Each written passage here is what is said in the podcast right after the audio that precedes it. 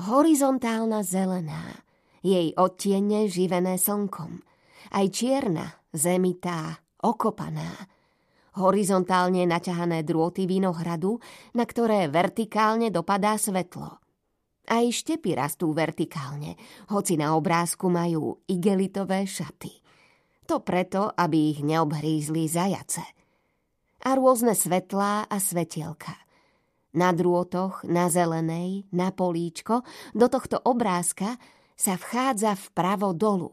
Je tam meká, trochu rozpitá zelená. Nepopichajte sa.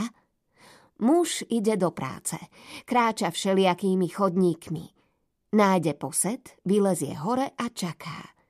Čaká na svetlo. Hociaký vtáčik preletí. Zajac prebehne, zamyká ušami. Po poľnej ceste zadudre červené auto. Vo vinohradoch sa už mrvia ľudia. Medzi tým zmešká vlak. Celkom zretelne ho počuje. Ja sa medzi tým strácam a nachádzam v našom dome. Ostrihám lanské kvety zo skalky a trávu. A odrazu gagot. Taký jasný a zvučný. Peť krdľov husí. Za hranicami je vojna. Úžasné, ako si tie husy leteli ponad náš dvor – pred vinosadmi, na mieste, o ktorom sa vždy, keď ideme okolo, rozprávame, som videla labute a bociana. Vravíme si, tuto vyzerá ako v Afrike. Voda sa tam rozlieva, prídu vtáky, labute, bociany, volavky, nedaleko sa pasú srnky. Keď zasvieti slnko, v tej barine sa zrkadlí obloha. V aute sa o nej zhovárame a o vojne. Snívalo sa mi, že prišla Gita, chcela čaj. Dostala. Bolo jej zima. Dala som jej aj ponožky. Hľadala som ich v skrini. Kým som ich hľadala, syn stál nado mnou, aby som nedala niečo jeho, alebo niečo dobré, pekné. A Gita medzi tým umývala riad. Dala som jej aj deku, ktorú som predtým nikomu ani nepožičiavala – lebo pod ňou zomrel tato. Syn bežal žalovať mužovi. S mužom sme sa pred Gitou mykali o deku a tak som z kresla strhla inú a tú som jej dala. Hambila som sa. Čierna a zelená sa hocikedy zhovárajú ako my dvaja. Muž je zelená. Čas stojí. Posúvame vagóny. Na stanici škripot.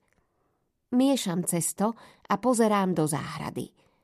Som ako vo vlaku, čo na chvíľu zastal v našej záhrade. Tu však stojí na posede nad vysadeným vinohradom.